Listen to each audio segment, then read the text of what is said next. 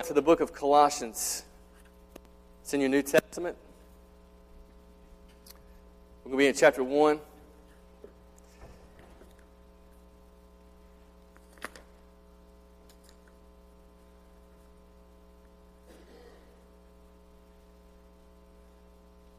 So we're kicking off our, our new series this month called Reboot. You guys see the uh, visuals you come through the door here? You guys see that? You guys like that?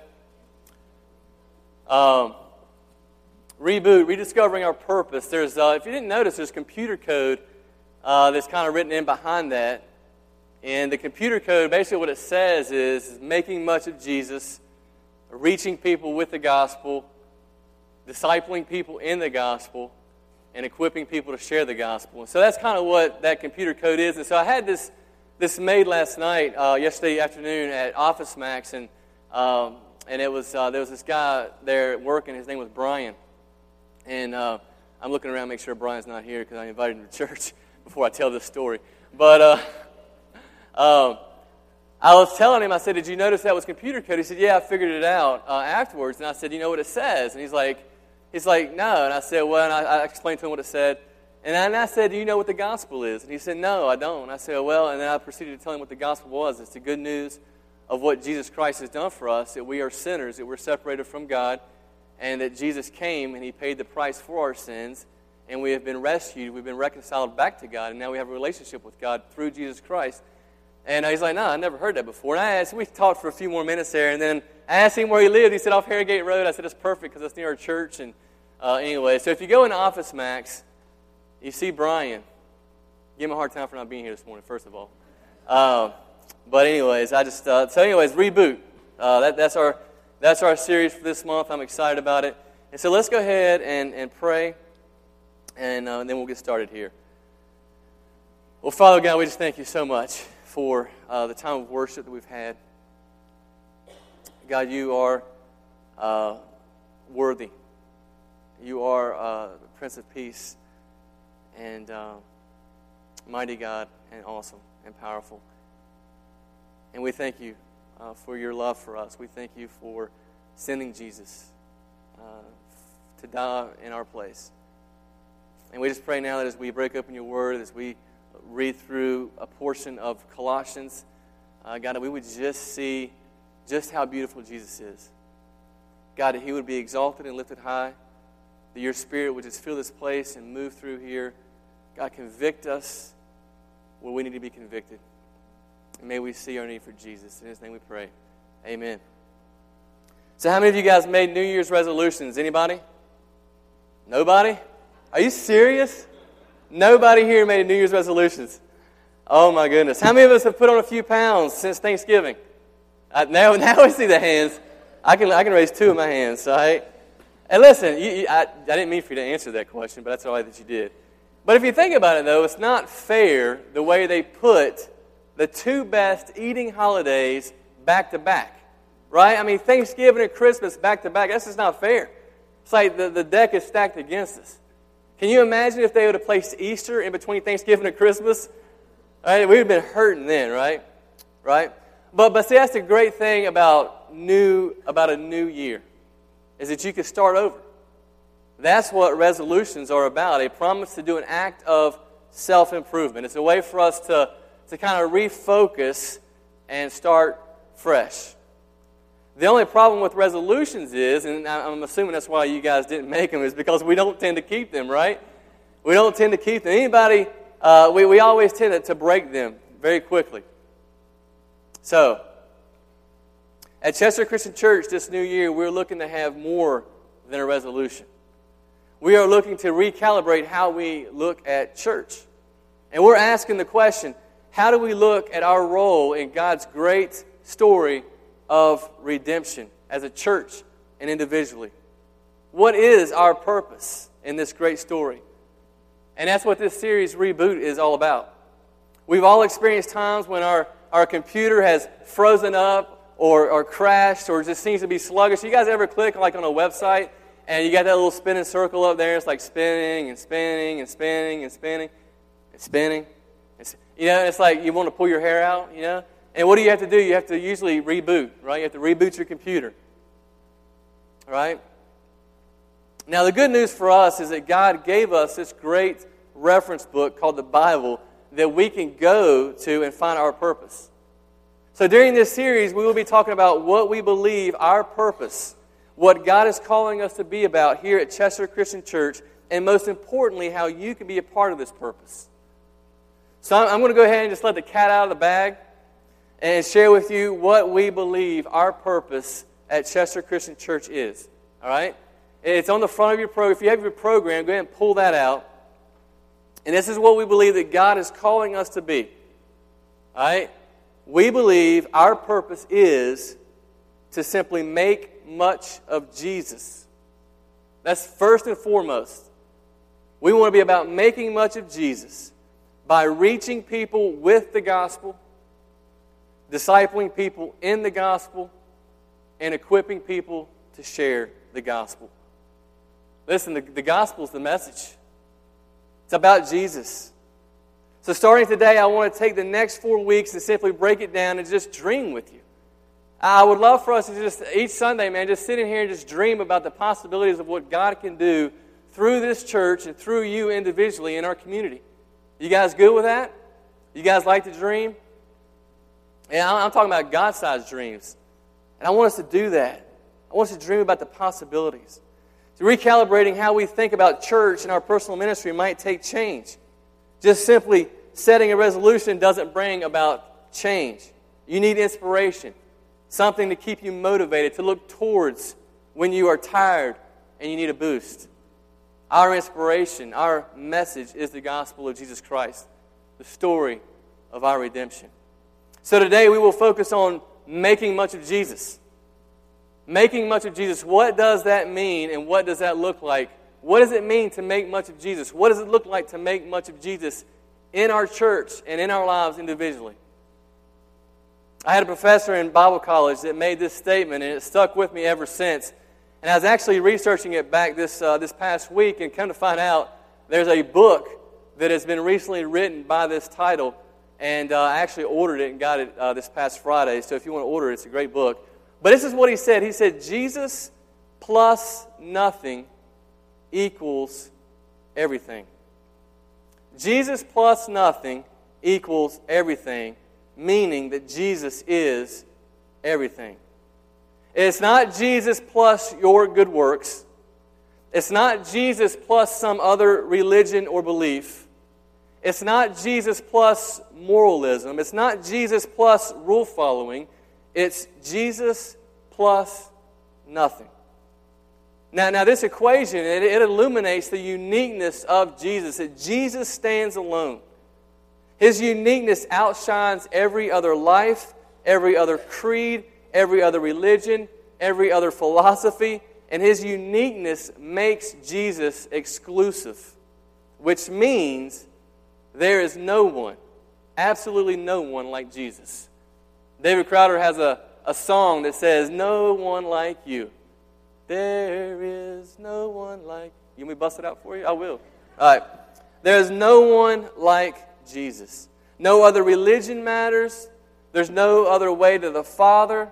And there is no way to be reconciled to God but through Jesus Christ. Because he is so much greater than any other thing. Jesus stands alone, he's exclusive. But here's the beautiful thing about Jesus. Is not only is he exclusive, exclusive, but Jesus is also inclusive. And what I mean is that no matter what your religion, no matter what your race, no matter what your gender, no matter what your accomplishments, no matter how broken or sinful you've been, no matter what you did yesterday, no matter what you did this morning, no one, no one needs to be left out. No one. Because all who seek will find, all who knock, the door will be opened. And Jesus invites you to himself today, and no one needs to be excluded. How beautiful is that? How beautiful is that? See, making much of Jesus is about the gospel. That's our message. And in its simplest form, the gospel simply means good news. But what good news? What is the good news? That Jesus came to live among us. We just came out of Christmas the holiday seasons, and we talked about how Jesus came to earth, He pursued us, and he put on flesh. Yes, that is part of the good news that Jesus died on the cross. That sometimes we just isolate the gospel to just that Jesus died and you should believe in Jesus out of guilt because he gave his life for you. Yes, that's part of the gospel. He did die for us. That's awesome. And it is important. But that's just part of the gospel. That, that, that Jesus resurrected and ascended into heaven. Yes, that's part of the gospel. You see, for so long, I used to believe that the gospel was simply something that you must believe in order to be saved, and that is true. You must believe in the gospel, you must believe in Jesus in order to be saved. But that's not the whole thing. I love what Tim Keller says. Tim Keller is a pastor up in New York City, and he says this He says, The gospel is not simply the ABCs of Christianity, but it is the A to Z, A to Z of Christianity. In other words, we will never ever graduate from the gospel. We just continue to grow deeper and deeper and deeper into the gospel. And so, and so I saw this this past week, and I wanted to share it with you guys. It's a test. Uh, let me see if I can find it here. Um, it's a test to see if, uh, if you feel like you've graduated from the gospel. Okay? And so, you guys want to take a test this morning? All right? There's this two part test. Okay? I failed it. And uh, so it just it reminds me that I need to continue to pursue the gospel, okay? So, so here it is, test number one. If you feel like that you have graduated from the gospel, gospel, if you feel like you've mastered this thing, then this is what it means for you. It means all manipulation is gone from your life. There is zero guilt, shame, and anxiety left in your heart. You don't live in the fear of mankind at all, and you don't find any validation or self worth in success, and you don't lose any worth in failure. You have peace in the midst of raging chaos of what, it, what life is, and you constantly have joy in darkness because Jesus is our hope. Has anybody mastered that yet? Anybody? No? All right, so if those things are true about you, then you can move on from the gospel, right? But, but I can tell you that none of that's true about me. None of that's true about me. So I need to, to devote my whole life to Jesus and the gospel and what he's done. The second part of that test, if you've passed the first one, the second part of that test is this you actively and constantly are applying the transforming work of Jesus into the life of your neighbors, co workers, and family, and you're seeing people come to know Jesus regularly because the greatness of Jesus is impossible to deny, and when they see Jesus in you, they can't wait to find wholeness in Him. Is that, is that uh, anybody pass that second part of the test? No?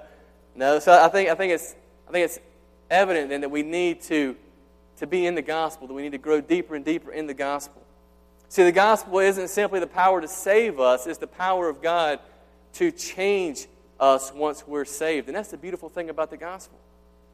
So here, here is the gospel Jesus is the gospel, the gospel is Jesus. And if you want to know the good news, you need to know the person, the heart, the actions, the nature, and the essence of who Jesus is. That's why we want to devote ourselves to the greatness of Jesus.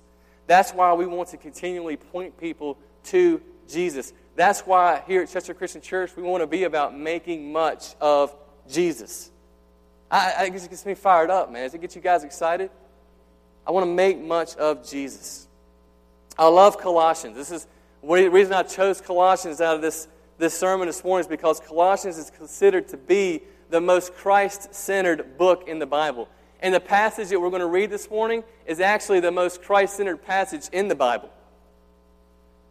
So, the reason the Apostle Paul, who wrote two thirds of the New Testament, writes this little letter to the church in Colossae was because the church was beginning to kind of drift away from the truth of who Jesus was.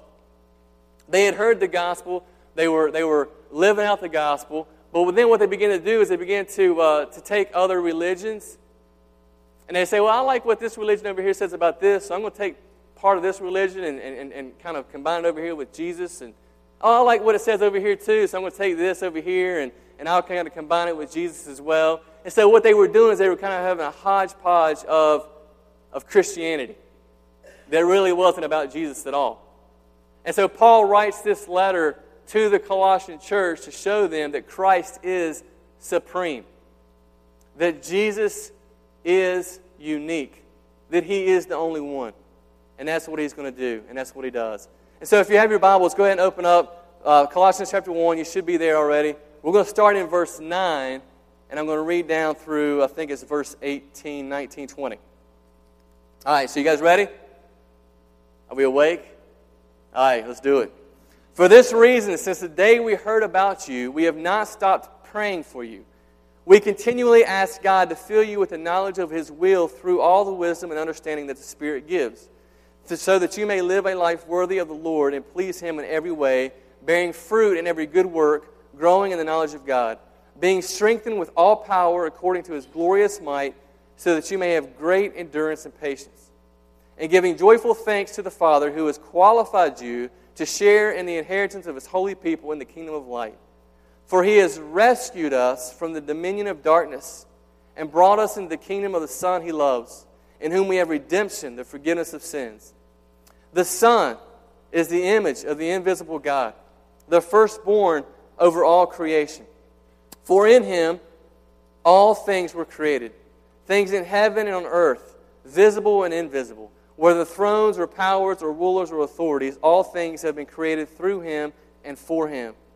He is before all things, and in him all things hold together. He is the head of the body, the church. He is the beginning and the firstborn from among the dead, so that in everything he might have the supremacy. For God was pleased to have all his fullness dwell in him, and through him to reconcile to himself all things, whether things on earth or things in heaven, by making peace through his blood shed on the cross. What I want us to do is take a second and if you, have, if you don't mind writing in your Bible or, uh, or highlighting in your Bible, go ahead and take a pen out. And I want us to just kind of take a, a look at the action words in this text. I want us to look at what's been accomplished and who do we attribute them to. All right, so you guys ready? Starting in verse 11, it says, His glorious might. Whose glorious might? His. His glorious might. Verse 12, it says, The Father has qualified you. Verse 13, He has rescued us. I love that word rescue. Can I stop here for a second? I want that word rescue to become a part of our everyday vocabulary. You know why I like that word so much? Because it explains exactly what has been done for us. We have been rescued. We have been rescued from ourselves. We have been rescued from the penalty of sin because we've all fallen short of God's glory. We've all sinned. We've all rebelled against God. And Jesus has rescued us from death. He has rescued us from ourselves, and He has restored us back to God. I love that word. Start using that word all the time. Just go around the house saying rescue. We've been rescued.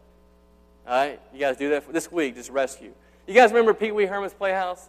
You guys remember the word of the day, and every time they said it, everybody like hollered and screamed? Do that this week in your house. Rescue is the word of the week. And so every time you say that word, just bust out in like excitement. People will think you're crazy, but that's all right. Verse 14. In Jesus we have redemption. Verse 16, in Jesus all things, all things were created. Verse 17, in Jesus all things hold together. Verse 18, Jesus is the head of the church. Verse 19, all fullness dwells in Jesus. And then verse 20, through Jesus we've been reconciled. Also, Jesus made peace through his blood.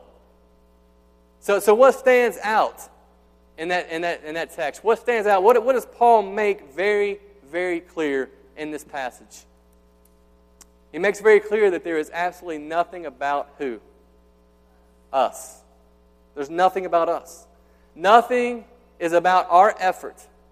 Nothing here that I've been able to accomplish. It's all about Jesus. Now, now it's one thing to know this, and it's another thing to, to practice this for two reasons. First, our culture has trained and taught us to be very independent. Everything that we have, whether it's our money or our cars or our houses or children, we believe it's of our own doing. It's because I've worked hard for it, it's because I've earned it, I'm entitled to it.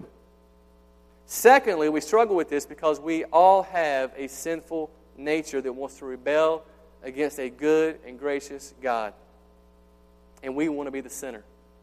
We want to be the point. I, I want to be the point. I want to be the center. And yet, this text says definitively that nothing is about you or me. We're not the point. And for too long, Aaron Hoback has been about making much of me. For too long, I have been the point. For too long, I have been the center. And if I'm going to be about making much of Jesus, it's going to require me to make a shift of getting me out of the middle and putting Jesus in the center. Do you guys agree? All right. So let's take a, let's take a look here and see who Jesus is so that we may rightly respond to him.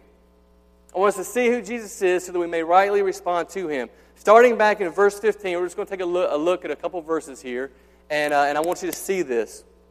Verse 15, Paul says, He, Jesus, is the image of the invisible God. This is great news because both the Old and New Testament make it clear that no one has ever seen God. And so Paul is saying that the very nature and character of God have been perfectly revealed in Jesus Christ. Jesus is the invisible God. He has become visible through Jesus. So, so you want to know what God is like? You want to know what God, how He behaves, how He feels, how He responds? The good news is we don't have to speculate about it. We don't have to guess. We don't have to wonder because we can find out by looking at studying the life of Jesus. We can open up our Bibles and read through the Gospels and see that Jesus had compassion on people. We can look and see the stories about Jesus loving people and being gracious towards people. And he was also stern with people. And so we know what God is like by studying who Jesus is and what he did. Hebrews 1 3 says something very similar as to what uh, Paul says in Colossians. It says that Jesus uh, is the radiance of the glory of God and the exact imprint of his nature. And he upholds the universe by the word of his power. After making purification for our sins, he sat down at the right hand of the majesty on high. If you want to know who God is, Jesus is the key. Now, now there are hints and clues about who God is in other places. There are, there are hints in, in our creation, right? You can look at creation and see the beauty of creation. And, and just by looking at creation, you can say, hey, there's a God. There's a God out there. You can look around us and see that. Uh, Romans 1 is going to talk about that every person has a moral capacity or conscience, this internal gauge that knows what's right and wrong. But ultimately, if you want to know God, you've got to know Jesus. You've got to know Jesus. Study the Gospels, look at the life of Jesus. And then he says, and then he says, Jesus is the firstborn of all creation. This doesn't mean that Jesus was a created person. In fact, this term firstborn is used 130 times in the Old Testament, and it's almost always used to describe status and power. And so the point is that Jesus wasn't created, but that he preceded creation, and he is in charge over all creation. It means he has authority over everything. Like, like you and I can't control the weather, you know? Like, we, we can't do that. We can't go outside and tell it to, uh, for the sun to shine. Although Jesus was on a boat one day with his disciples, and a storm came up, and the disciples come to Jesus and ask Jesus, Hey, we're going to die. And Jesus gets up, and what does he do? Stop. And the storm stops. Jesus has control over all creation. Jesus has always been, he always will be, he is pre existent.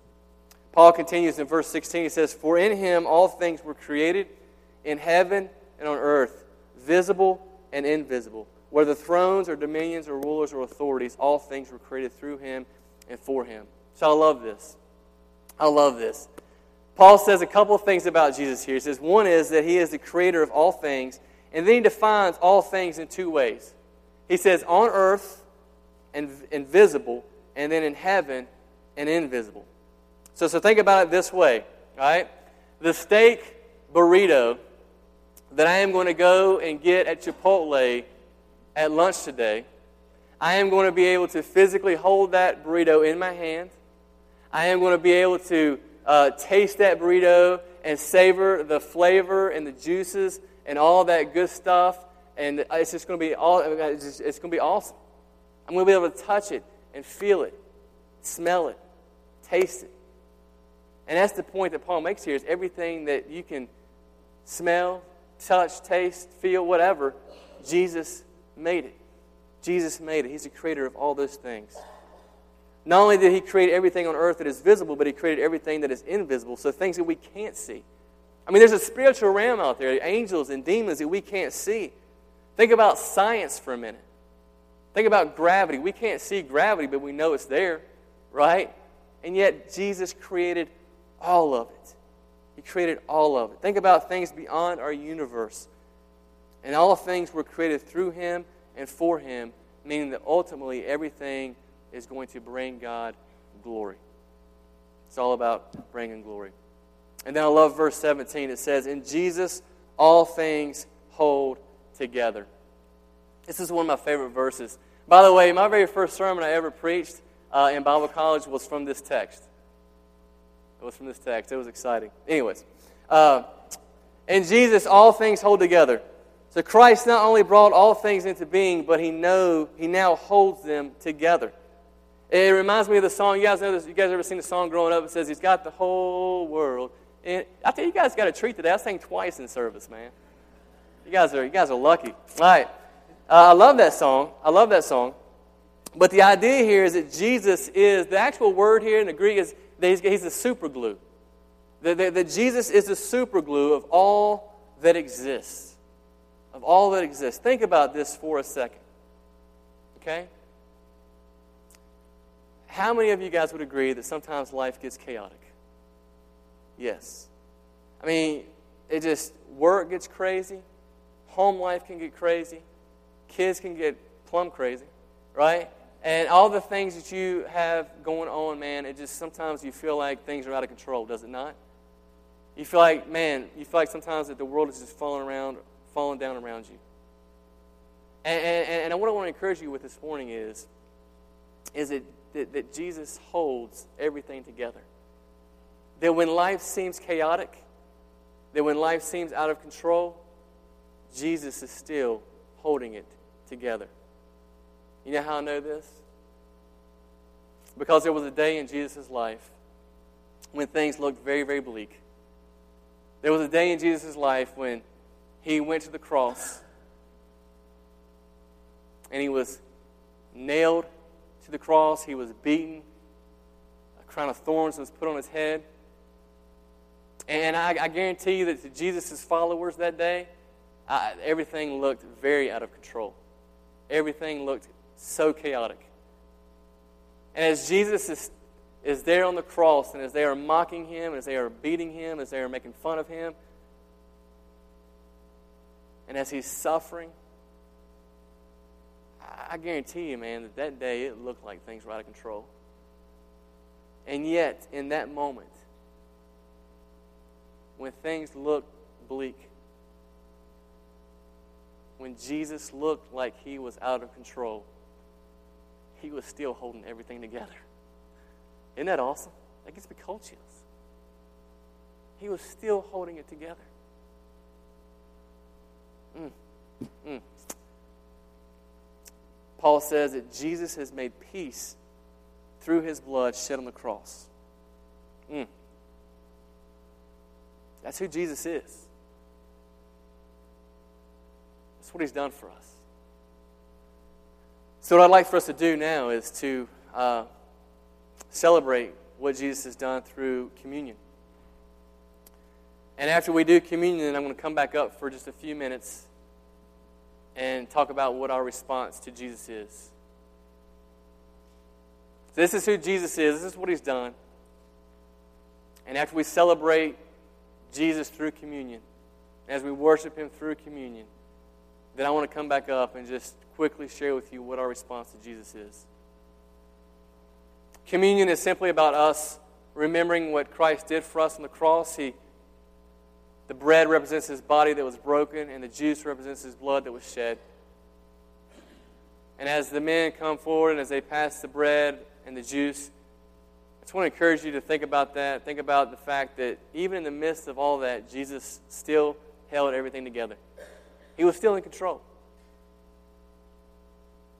And no matter what you got going on in your life, no matter how dim things seem or how bleak it is, he still has you in the palm of his hand. He still holds you. He still has everything together. Amen. Let's pray.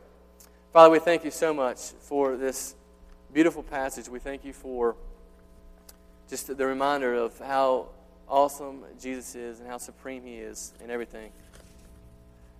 And God, we just pray now that as we uh, come and as we remember the sacrifice that he made for us, that we would just take time to celebrate that and to just repent, Father.